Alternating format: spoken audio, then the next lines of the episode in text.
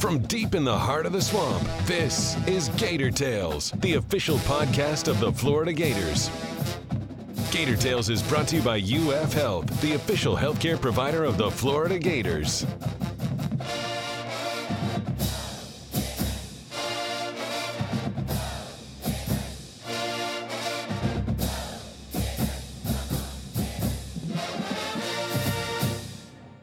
Welcome to Gator Tales. I'm your host, Adam Schick. Despite getting swept by South Carolina earlier in the season, the Gators were not going to be denied at Condron Ballpark last weekend, gutting the Gamecocks to earn their first trip to Omaha since 2018. On today's show, we'll be joined by FloridaGators.com senior writers Scott Carter and Chris Harry, and the voice of the Gators, Sean Kelley, to discuss baseball's return to the promised land, a pitching performance for the ages from Hurston Waldrep, another national championship for the men's track and field program, a wave of new transfers coming into men's basketball, and franchises with the most agonizing title droughts in the PAT. Then, the aforementioned star of the Super Regional stops by, as Hurston Waldrep takes us inside his winding path to Gainesville and the dominant outing that punched Florida's ticket to the College World Series. But first, it's time for the Gator Roundtable presented by Pet Paradise.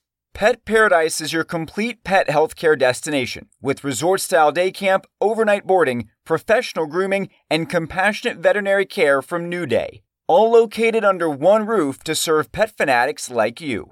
Book today at PetParadise.com, the official pet care provider of the Florida Gators.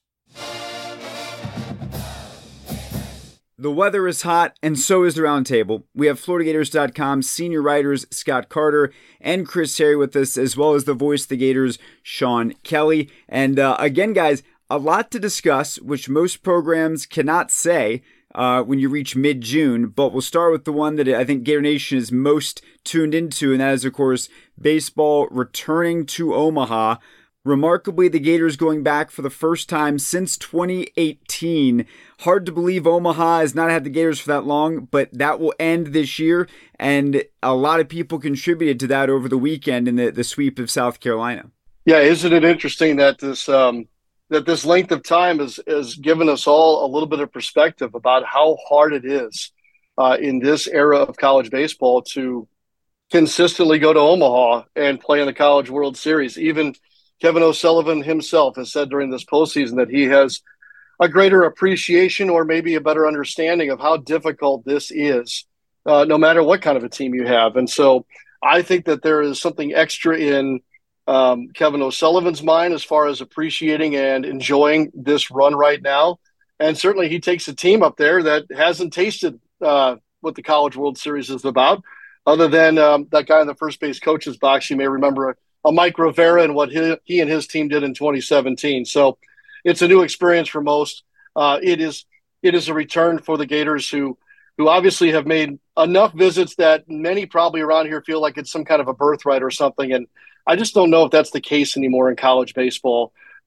Yes, there are some regulars, but shoot, even LSU is thrilled to go back to Omaha for the first time since 2017. And that's a team that seemingly had a birthright back in the 90s and early 2000s. So it's a remarkable run. I'm super grateful. And just speaking for me in my first year here to be able to be a part of this. And also the fact that the Gators were able to host the regional and the super regional and allow their fans to celebrate alongside them and really watch Condron Ballpark reach a new level with regard to an overall college baseball experience. Remarkable. I mean, there's so much to talk about. You know, Scott, you have a little more history with this, you and Adam both, but I'm still kind of on a bit of a high, I guess, over the last two weekends and hope that carries over this week on the road. Yeah, Sean, I mean, having been around, the program since the 11th season, I've never seen an atmosphere like we saw at Condron Ballpark, last weekend. You had over almost 8,500 people there, more than that in one of the games. It was a packed house. So exactly, I think, what Athletic Director Scott Strickland envisioned when they started to build that ballpark, because you knew the Gators under Kevin O'Sullivan, they've had such a good program, and now they have, one of the best ballparks in the country. And here in 2023, he has his team that's finally back in Omaha. And guys, we've talked about this all season. I think all of us have said at different points. We knew Omaha was a real possibility for this team. There were a little ups and downs throughout the year, which is always going to happen in baseball. But with the way they responded after that loss to Texas Tech in the Gainesville Regional, they are really playing some good ball right now. They've won 5 in a row, 3 of those elimination games, and they really took care of South Carolina a lot easier fashion than, quite frankly, I was expecting. I mean, I've seen South Carolina and Florida go at it for a better part of a decade, a lot of those in the postseason, and they usually those are just nip and tuck games. But the Gators, behind that starting pitch and certainly Hurston Waldrep in game 2, they gave the home fans something to cheer about. And now I think, everybody who follows the Gators, even kind of casually, they've really rallied around this baseball team. You can see the interest peaking at this time of year, guys. I'll say this. Friday night's game 1 with South Carolina was a championship caliber baseball game, something you'll see in Omaha, maybe even in the final weekend series when it comes down to the final 2 teams. 5-4 win for Florida. Nip and tuck the whole way, just as you'd expect. And the Gators are doing some things that I think will serve them well in Omaha. We'll get to the pitching again in a minute. But, Kevin O'Sullivan goes to a little more small ball because of the weather the last 2 weekends. They're getting production from guys like Colby Halter, who at one time had the job, then lost the job, gets the job back, and maneuvering some guys around the outfield. And, Scott, you'll agree with me on this too. The Gators win and probably in easier fashion on Saturday, but yet they do so without Wyatt Langford getting a hit, which if you'd have told me that going into Saturday's game too, I'd have thought, boy, that's not a good thing for Florida. But again, I think it goes back to that pitching that Scott referred to. It will be the case for all the 8 teams in Omaha. Hurston Waldrop's performance on Saturday was nothing short of remarkable, and that bullpen has just been steady as a rock. And even Brandon Sproat, after getting hit hard early in his outing on Friday, settled in and got to where the bullpen could be set up in the way that Kevin O'Sullivan likes. It is interesting, Sean. I was actually, when you started saying that, I was just pulling up some numbers about some of the areas Florida would have expected to get production offensively that they didn't, and still finding a way. And again, it is easier to do that when you've got great pitching. And we're going to hear in a few minutes from Hurston Waldrep, but that was one of those performances where it's a kind of like a star is born in front of your eyes. And I was actually texting some people during the game. It's very rare to see Sully let a guy throw that many pitches. I imagine if he was watching the Stanford-Texas game, he might have had a heart attack with a guy that threw 155 the other night. But it was really just it was a testament to how dominant he was. And the kind of performance you see and you think, well, if you could replicate that 1-2 more times in Omaha, then we got a good chance to win this thing. Yeah, I mean, I think Saturday was a culmination of why Waldrep came to Florida and why Florida wanted Waldrep. I mean, we've watched this progression all year. Let's not discount the body of work here, but it was certainly his most special performance in orange and blue, and it comes at the right time. But look, Hurston wanted to come here for a chance to go to Omaha. He has been a big part of checking that box, accomplishing that goal. And certainly Kevin O'Sullivan felt like Waldrep was a guy that could be one of the key pieces in what has been a very reliable starting rotation for Florida. So, yeah, I mean, you're peaking, you're culminating, you're doing all those, pick your action word here at the right time. And I think while maybe on paper Wake Forest is the most complete team going into the field of 8 here, Florida's 1A in my eyes. Yeah, I mean, I think when you look at this team, it all starts with the pitching, as we've discussed, but Waldrep was kind of the guy when you transfer in like he did with all the, I guess, accolades he brought from Southern Miss. And it's kind of ironic, guys. I mean, Southern Miss came so close to making the College World Series and losing to Tennessee finally last night. But, he almost saw his old team in Omaha. But he made a good choice, and he was never any better than on Saturday. Early in that game, you just sensed something special. The way he was locating his fastball, it was consistently 96, 97, 98. And then, of course, when he's doing that, he's got the great off-speed stuff to really keep the hitters off balance. And I mean, it was a masterful performance, as good as any pitching performance I've seen with the Gators, and that's saying something when you think about names like Brady Singer and Alex Faedo and Jackson Kowar and Logan Shore, AJ Puck. You know, you just keep going on and on. I mean, that's how good Hurston Waldrep was. And, you know, as I'll remember not only the performance, but just, you know, with his family after the game. I mean, you know, his dad, they come to every game, and they were overjoyed just being there, able to see that. And he said, you know, this is what he came to Florida for. So glad to see him get this chance. And now, you know, you take what he did, what Sproat did, like Sean mentioned, really settled in that game one.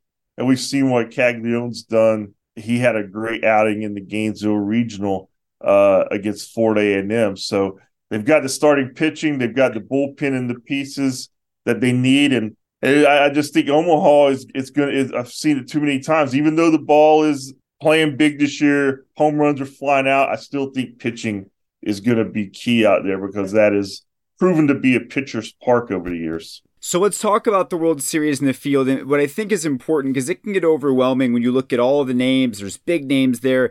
You mentioned Wake Forest, LSU, Stanford. It's really, you only have to worry about half the field. And even then, you won't play every team in all likelihood. So what's in front of Florida is Virginia. They're the 7th seed. They're undoubtedly one of the best teams there. But the other two, Oral Roberts, which is this remarkable Cinderella story, and then TCU, who got a little bit of a weird lucky break with being able to host despite not being a national seed. There's a whole nother story behind that that's actually pretty cool and heartwarming if you want to check that out. But what's in front of Florida is Virginia. And if you take care of business, it's a very simple path. And then you only have to worry about one of those big names on the other side that emerges for a championship series. So talk about the draw and what we think about where Florida is in this bracket. Well, you know, you look at the two brackets, guys. I mean, I think most people are probably going to pick Florida's bracket if you had to pick one or two, you know.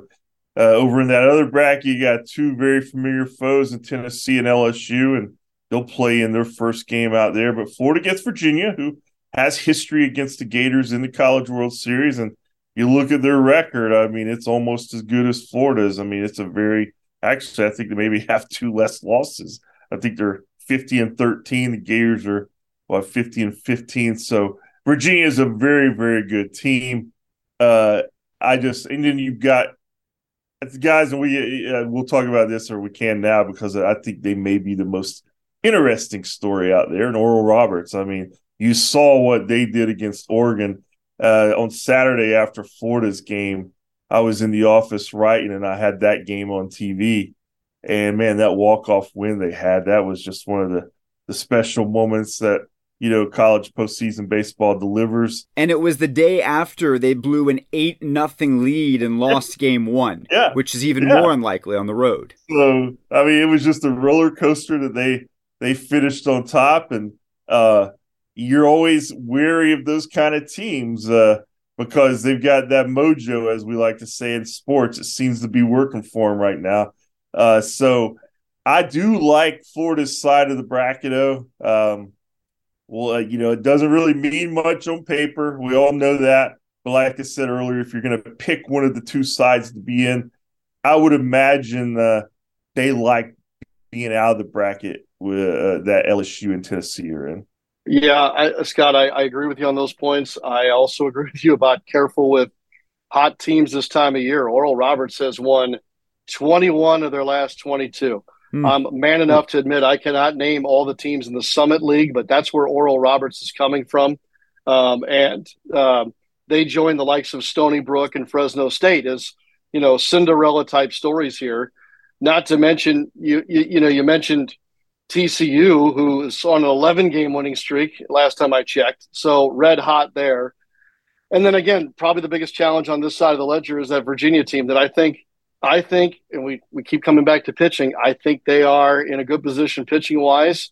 It's just arm after arm. They hit for average. They have a tremendous team batting average coming in, and they've got veterans and a head coach who, by the way, is taking them to Omaha for the 6th time. He's a very smart coach in Brian O'Connor. So think of it, you know, it's a regional and a super regional. That's what you're mm-hmm. smashing together here up in Omaha. And so these first two games for the Gators are ultra huge, just like in a regional. Get game one for a spot in the driver's seat game. If you win game two, which will be on Sunday night, in this case for the Gators, that's 2 days off, and you make somebody else have to beat you two times. That's the formula to get into this thing. And, yeah, on paper, the other side, the ledger, the other regional, if you will, going on there. Yeah, a lot of blue bloods and heavyweights.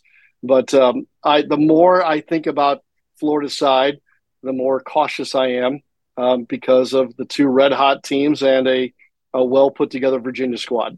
So we'll see how things shake out in Omaha, and of course we'll talk about next week where things stand for Florida. We'll know a lot more at that point about this path to a national championship. But another Gator team already reached the summit of a national championship this past weekend, and that would be men's track and field, back-to-back, another title for Mouse, also known as Mike Holloway, and continues to be one of the best coaches, not just on campus, but in the country, and just continues winning and winning and winning with no signs of slowing down in the near future. Gators have 47 national championships now, and he has 25% of them. Wow. And I guess that statistic is going to keep rising as long as he keeps coaching here. The Gators didn't have a great indoor season track because they didn't win any national championships. I guess that's the bar now. I think this was a little bit of a surprise, and they did it despite a DQ in the 200, and were still able to. It came down to the 4x4, and the 4x4 men's team already had the national collegiate record that they set last year. And, of course, they broke the national collegiate record on the last event of the night to hold off Arkansas. It really wasn't a race. Arkansas needed to finish fourth. I think they finished last or next to last in that race. Next thing you know, file photo of Mouse Holloway, raising up the NCAA National Championship trophy. Another phenomenal season for that program. Two national championships, throw it rolling golf within 10 days. I think it's interesting to point out when we exited spring, Gators were, I believe, 25th in the Sears Director Cup standings, and had never finished out of the top 10. And depending on what happens in baseball this week, because of what golf did, because of what Mouse Holloway's teams did, the Gators are going to finish safely in the top 10. After jumping up and making quite a rally from that. So congratulations to them. And let's not forget what happened the next night. The women finished second. It was a distant second, and they performed well. Jasmine Lohr won another national championship, individual national championship in the triple jump. She's going to be a factor in the Olympics next year, obviously. There's no shame in finishing second, even under Mouse Holloway's watch, but a fantastic performance once again by that program and those men and women. Twitter is such a good place for shade. And I think I saw a few tweets that were something along the lines of, Florida's won the same number of national titles in the last 10 days as programs. I think it was Miami was on the list, Tennessee is on the list, that they've won in 10 years, or even in some cases since the turn of the century. So it's really, it's so easy to take for granted the success that Florida has across the board. But when you think about other programs in comparison that aren't named Stanford, it's certainly impressive when you sit back and get some perspective. A program that's trying to get back to a national championship level is men's basketball.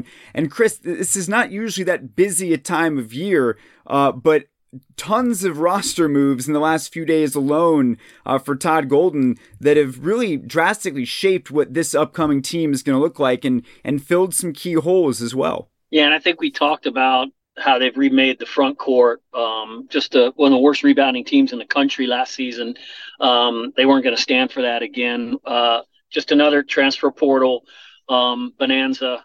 6 guys from the transfer portal. The most recent was Zion Pullen. He's a point guard from UC Riverside. First team all Big West Conference last year. Averaged 18 points a game. He's not I think one of the things the Gators really, really wanted in this shopping spree transfer portal season was a knockdown, dead-eye, three-point shooter, something they have not had in a while. They really wanted Tyler Perry from North Texas. He ended up going to Kansas State. This guy's not a bad consolation prize by any stretch of the imagination, but not because he's a three-point shooter. He's not. He did take 420 shots last year, which is 100 more than the most prolific shooter for Florida was last year, and that was Colin Castleton, who, of course, the season came up 7 games short. But Zion Pullen is a highly efficient offensive player, but from two-point range. Now, he shot 40% from three, or not just shy of 40% from three, but he's more of a traditional point guard, scoring point guard, 4 assists a game, 4.5 rebounds a game.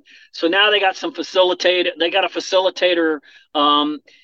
I think they can share that. He can share that position with Walter Clayton Jr., the transfer from Iona, who was, I think, their first number one priority going into the offseason. So now they got 4 legitimate perimeter options, and of course Riley Kugel and Will Richard and Walter Clayton Jr. and now Zion Pullen, Roland Denzel Aberdeen, who's a guy who they think highly of, a developmental guy who didn't play very much last year, but has been a mainstay in the building. Now you talk about the front court, which they rebuilt with E.J. Jarvis from Yale, Tyrese Samuel from Seton Hall, and Micah Hanlockton from Marshall. Man, this is really hard to go off the top of your head, trying to remember all these freaking transfers, by the way.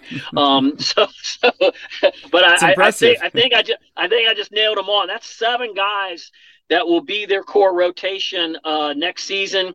3 guys in the front court that have proven themselves at their previous locations. And unlike the last couple years of transfers, these guys aren't necessarily coming from Missouri, Kansas City, or Charleston Southern. I'm not trying to cast aspersions on Brandon McKissick and Flan Fleming. Those guys are really good players where they were. But Tyrese Samuel was a big-time player at Seton Hall. Okay. Congratulations on Todd Golden. He has remade the roster in a way. He wasn't going to go through another year where he thinks he's limited on offense and he has to cover his eyes every time a shot goes up from the other team. He's going to have guys that are going to go to the glass and rim run, and they can run more offense, more conducive to what Kevin Hovde and Todd Golden want to run with the personnel that they brought in this offseason. So yeah, things definitely looking up for Todd Golden's team, and we'll be excited to see them continue to take form moving into next season. Let's hit our PAT now, which was inspired by the Denver Nuggets breaking through and winning their first championship in history, almost 50 years that franchise has been around, and finally winning a title. And it got me thinking about some long-suffering franchises that are still waiting for, if not their first turn, to hoist a trophy. Their first in a very long time that's seen a lot of suffering come before it. So when you guys think about that, which franchise do you think should be next? Who most needs a championship to save their fan base and their city? Well, I'll start. He does not need it for any other reason other than, I mean, he doesn't have a lot of time left, I'm guessing. I mean, Jerry Jones is, what, about 80-some years old? I mean, the Dallas Cowboys, man. Well, they haven't won in a Super Bowl since 1995. And I remember when I was younger, that was my team, and it seemed like forever from the Roger Staubach days until Troy Aikman and Emmitt Smith in 1992 seasons finally won it. It just seemed forever, and then they won 3 and 4 years, and I'm thinking, man, this is great. They're just gonna keep winning like forever.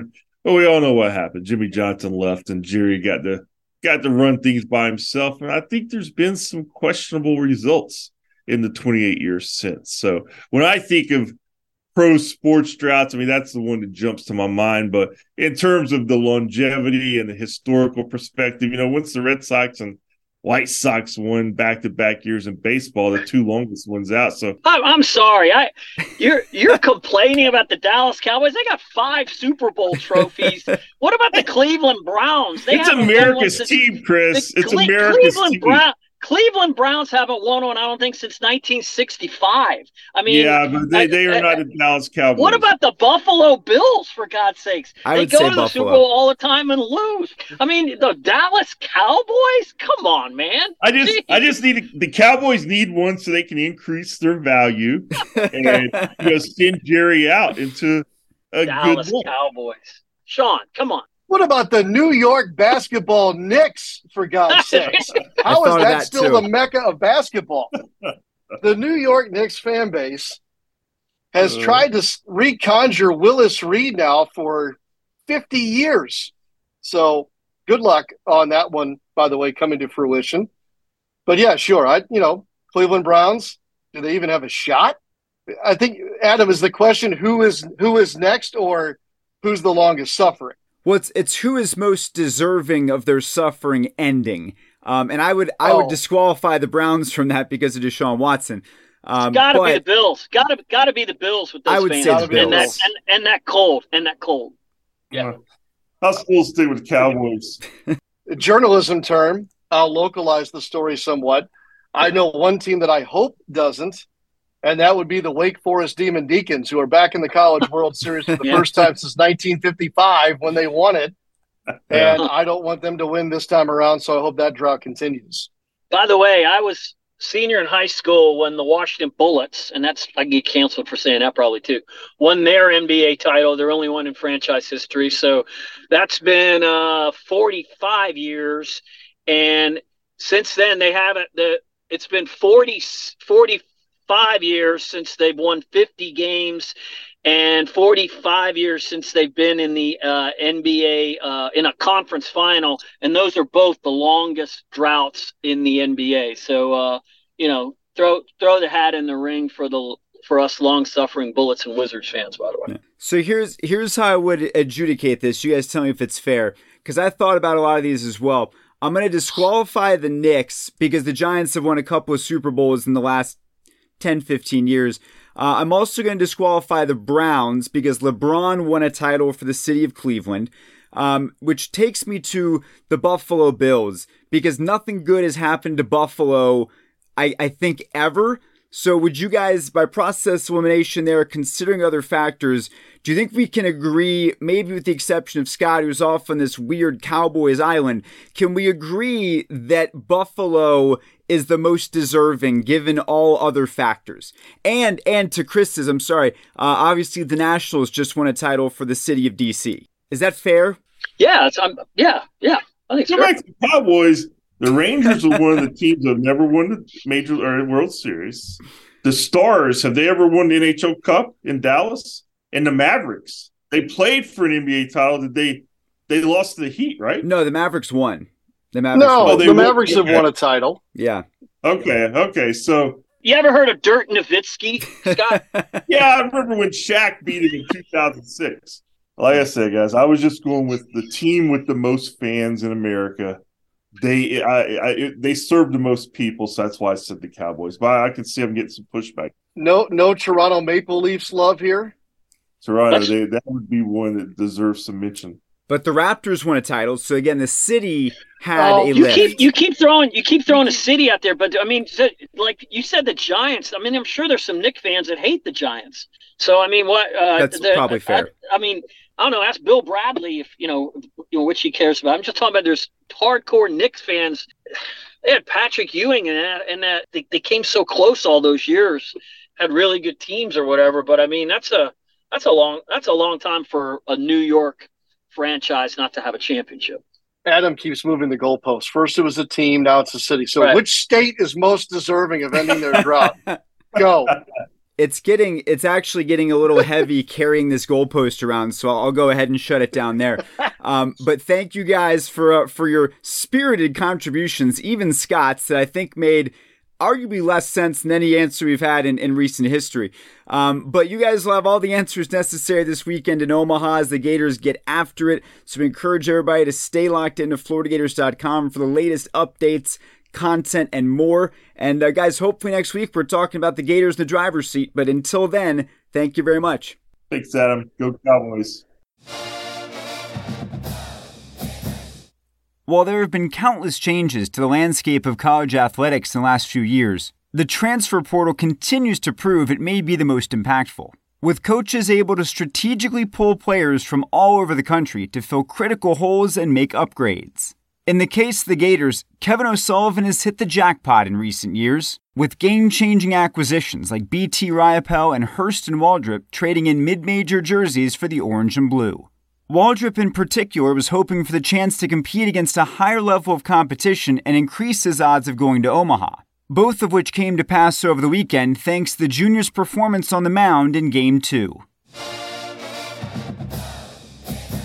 It felt like another game for me, honestly, like walking into the locker room, you know, everything was the same. Everyone was the same. You know, I think we were preparing to play another baseball game, really. And that's what we've done all year. And that's what I feel like has been pretty special is like, you know, we're never too amped up in the moment. We're always very even keel and, you know, we can handle any moment that's thrown at us. So, you know, walking into the locker room, doing everything that I normally do on a game day, and then the rain delay hit, obviously. And so it was kind of like we're sitting around waiting. And then, you know, I was about 5 minutes from starting my throwing program when they told me to go inside. So dealing with that and then having to sit around and wait and, you know, the nerves of having to sit around and wait as someone who is not very patient when it comes to sitting down. Being forced inside, and I don't really do well with that. So it was fine up until that rain delay, and then we had to sit down, and it was just like my feet are tapping, my hands are tapping. I'm ready to go, ready to get outside and get on the field just to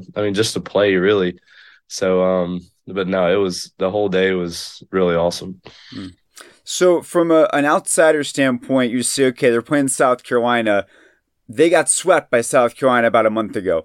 How much was that weighing on whether you felt it in the locker room, or did it not matter what happened against them earlier this year? I mean, it was obviously in the back of our heads because, like, I mean, that's a big deal. Like, we lost two series. I think it was just two the whole year. And so to be paired up with the one series that you got swept by, you know, that's kind of like okay, like this isn't going to be a cakewalk by any means. So it wasn't like a weighing on our shoulders in the back of our head, but it was I guess you could say it was a little bit of a chip on our shoulder, mm-hmm. Knowing that was our past with them.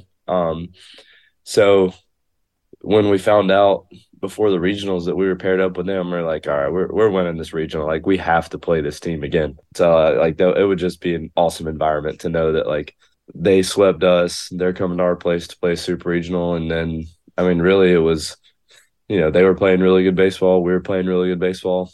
And so just seeing how it all played out, we were more ready to play than anxious or nervous or scared.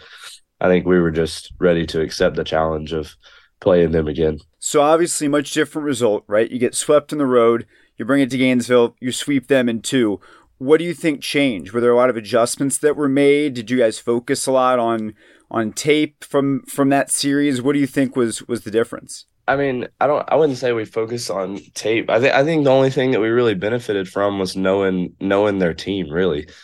We didn't really like harp on our losses and like what we did wrong up there. It was more of okay, this is what they do well. This is what we do well. And I think our best baseball is better than their best baseball. Mm-hmm. I mean, we had one bad weekend. Like, it is what it is, really. And it's part of baseball. You know, everyone has bad weekends here and there, bad games. Like, it's impossible to be perfect in this game.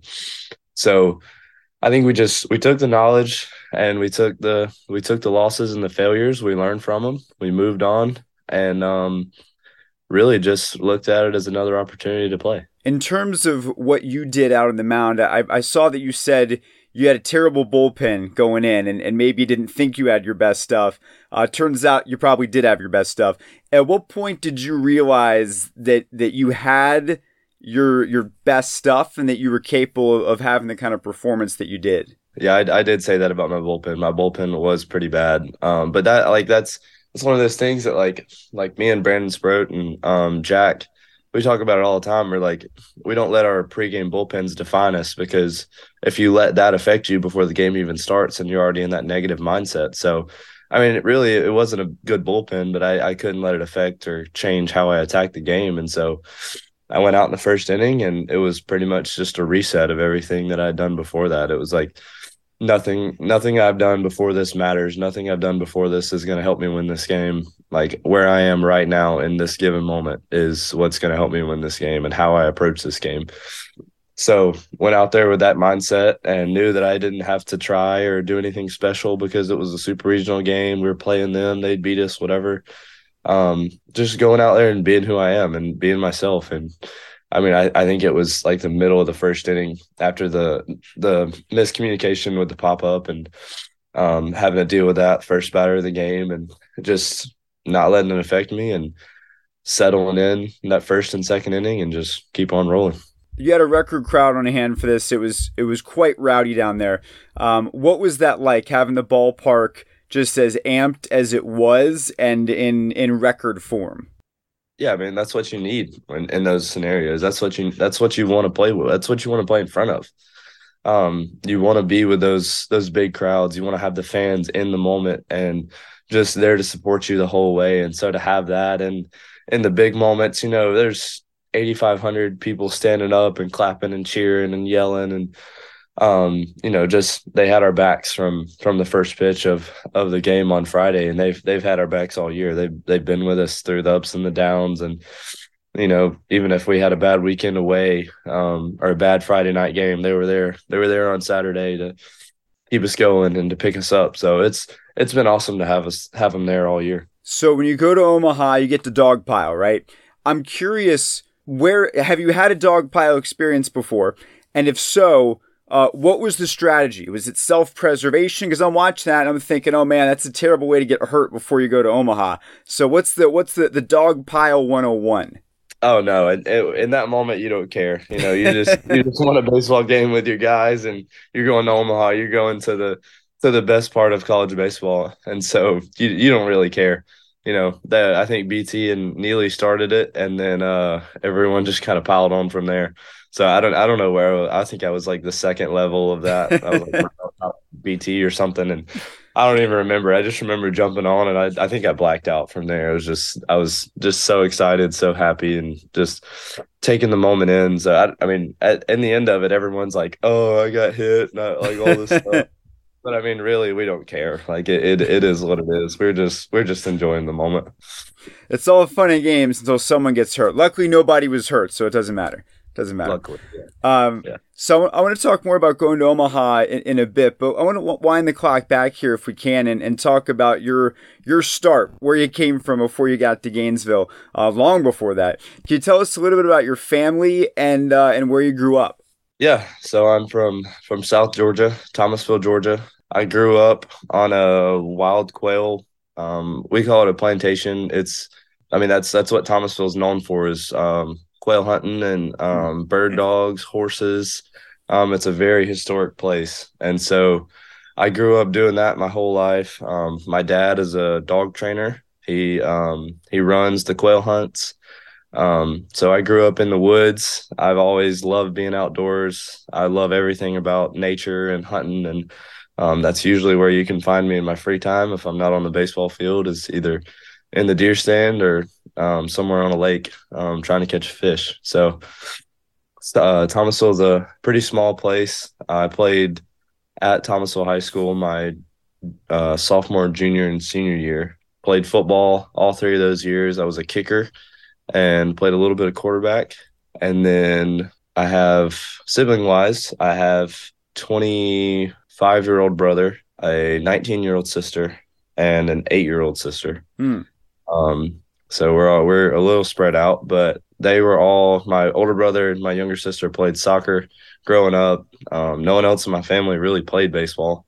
So it was a little weird for me to be playing high school baseball. My brother played when he was little, but was never serious about it. And then my dad didn't really play much in high school, so I don't really know how I got into baseball, honestly. I think my friend group growing up played, and so I got invited to go play with them, and I've been playing since I was 6 years old, playing T-ball. I remember playing with a cast on my hand because I was a very injury-prone kid. So I played a couple of years with a cast on my left hand, And then back to high school, I committed to Southern Miss my junior year, graduated from Thomasville COVID year, so I didn't get to play in my senior year of high school. And I think we played 8 games and then got canceled because of COVID. And then went to Southern Miss for freshman year, and I played a little bit. I think I ended up with 15 or so innings, not very many. Didn't play much the first half of the year, and then ended up closing a little bit at the end of the year. And then my sophomore year started, I had a pretty successful sophomore year, and we made it to Super Regional, ended up playing Ole Miss in the Super Regional, who ended up winning the whole thing. So that was a lot of fun. That was a very, very good team, a lot of good memories from there. And then entered the transfer portal, and here we are. So you mentioned ending up at Southern Miss. What was the process like to get there?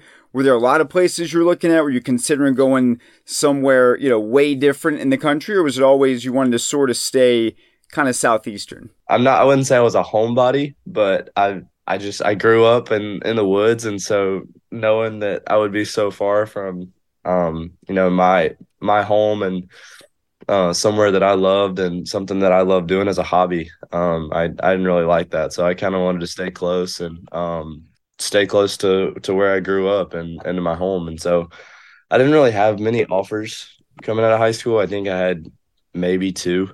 And Southern Miss was just the biggest one. It was the best offer, and scholarship wise, it made the most sense. And I mean, it was a decent ways from home, but it wasn't terrible. My family was able to come to most of the games, and they tried to make every home game that there was. And so it just made the most sense for me to go there out of high school. So in terms of how you got to where you are now, I'm curious what went into your decision to transfer, and why was Florida the right place that second time around? Yeah, it was definitely a hard decision, but I mean, in reality, I'm very, very hard on myself. I'm more hard on myself than anyone, and I push myself to the utmost standard of being the best that I can be and doing every single thing that I can do to be the best that I can be. And so when I made that decision, pretty much I wanted to be in the SEC. That was always my goal in high school, and that was something that I wanted to do, is knowing that I could play at the next level and pushing myself to the absolute maximum.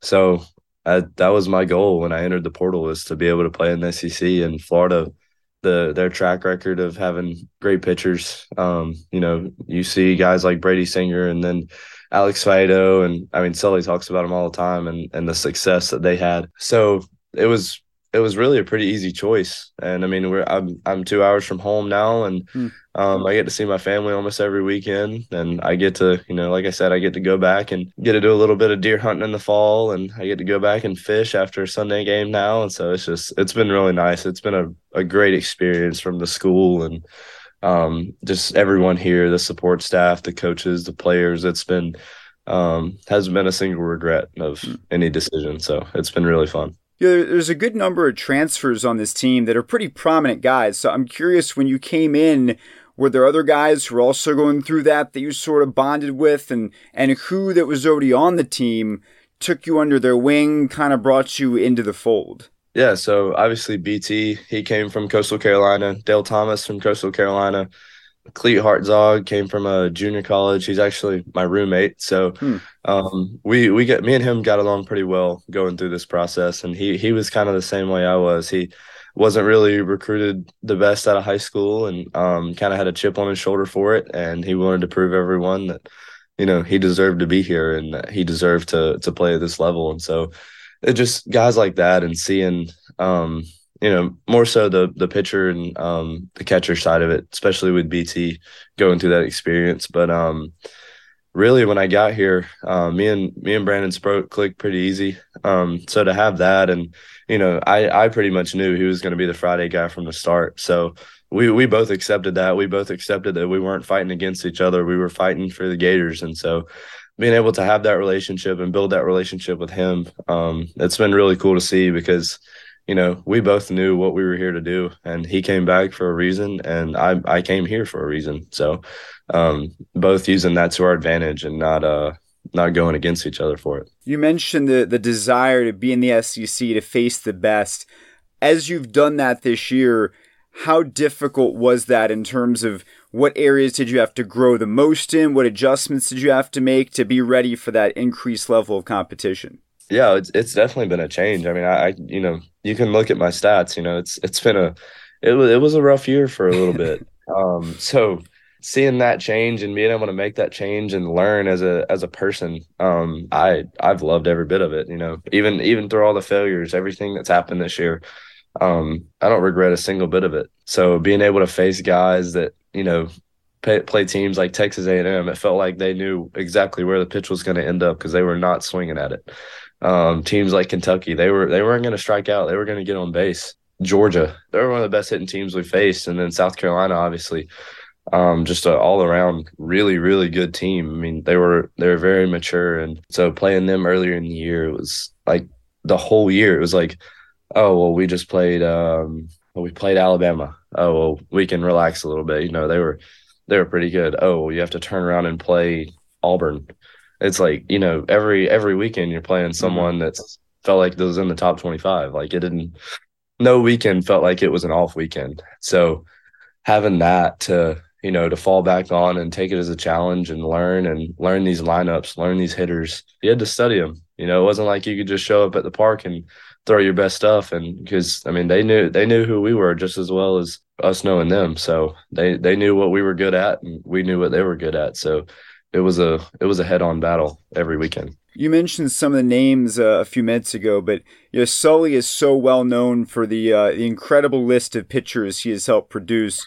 Working with him over the year that you've been at Florida, how have you seen your game change the most? Where has Sully had the biggest impact on you? I think he's helped me the most really in learning how to pitch. I mean, like, not many people teach that really. Someone might say like, oh, well, you're a pitcher, you know, you should know how to pitch. Well, there's a difference between throwing and pitching. Mm-hmm. So learning how, like in the fall, we talked about this a lot of sequencing and how I have four pitches that I can use. And he wanted me to be able to command all four pitches in any count, you know, be able to throw my splitter to righties.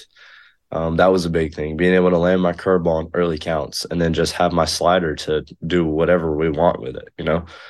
So I think he helped me a lot with pitchability, learning how to pitch, learning how to call my own game, me and BT calling my own game. And so he could kind of sit back and watch. And, you know, after the game, we'd sit down and we'd have a phone call every Monday and we'd just talk about certain things, or he'd call me that night if he couldn't wait to talk about it. And we'd talk for, you know, 30 minutes, an hour, just about random things and things that happened in the game and how I approached it, you know, body language, how to handle the big moments in the game. And so I think that's something he does really well, is preparing guys to pretty much pitch at the next level. Like that's what he treats us. He treats us like big league arms. And so he wants us to be able to do it on our own and to be that mature to when we get to the next level that, you know, we've already been through it for a year, that we've already handled those types of situations. In terms of guys you see at the next level that maybe inspire you, that motivate you, are there certain players you've always looked up to, guys you've modeled parts of your game after? Yeah, absolutely. I've always been a Max Scherzer fan.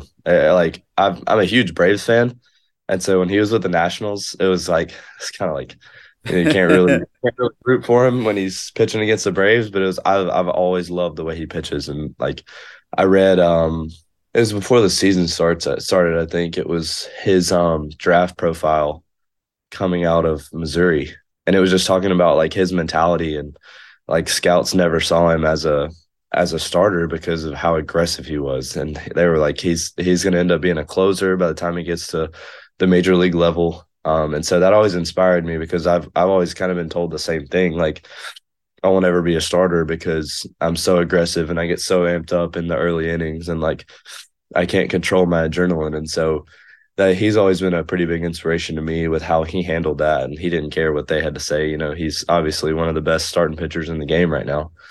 And then Tyler Glasnow, I would have to say I've modeled a good bit of my pitching style after because we're pretty similar.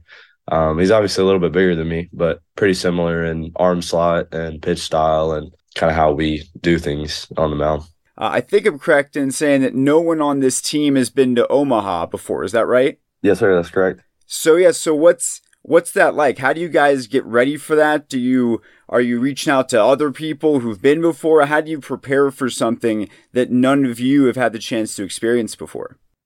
Well, as a team, I think we're all kind of like kids in a candy store right now. We're so excited to do this. It's not even funny. Like, ever since we've won that game on Saturday, I think pretty much everyone's had a smile on their face knowing that, we get to do this and we get to do it as a team. But from the experience side, Sully and Chuck and, some of the other guys that have been before, and then our equipment manager, Eggie, he'll tell you everything you need to know about Omaha. And he's been here with Sully, and they will tell you every single thing you need to know. And Sully's helping our parents out right now with hotels and stuff. So, I mean, he's a seasoned vet when it comes to going to Omaha and the experiences of Omaha. So it's been really cool to have him on our side and to, listen to him talk about his experiences and how teams in the past have handled it. And I forgot about him, but Mike Rivera. He was on the 2017 team, and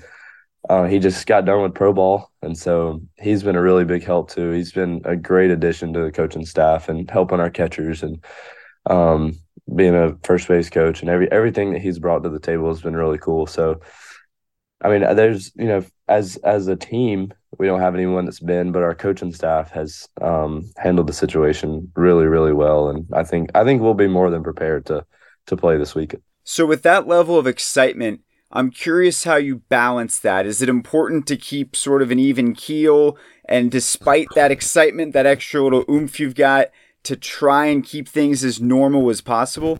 Yeah, absolutely. That's funny you say that. Actually, someone texted me this morning congratulating me and everything, and they were like, don't forget the mound in Omaha is still 60 feet, 6 inches. Yeah. Like, we're still playing 90 feet. From first to second, from home to first, it's all the same, Really, the only thing that's changed is the stadium's a little bit bigger, but that's about it, The excitement of Omaha's there, but in reality, I think once we get there, once we practice on the field, once we see everything, the surroundings, and get the opening ceremony out of the way, and that'll kill a little bit of the nerves. And I think really just being excited to play more baseball, honestly. Well, Hurston, you've had a great run here lately. We hope that it continues when you get to Omaha, and thank you so much for joining us today. Yes, sir. Appreciate y'all for having me. And that's going to do it for this week's show. If you haven't already done so, please subscribe to Gator Tales wherever you get your podcasts and leave us a review to help us continue to grow.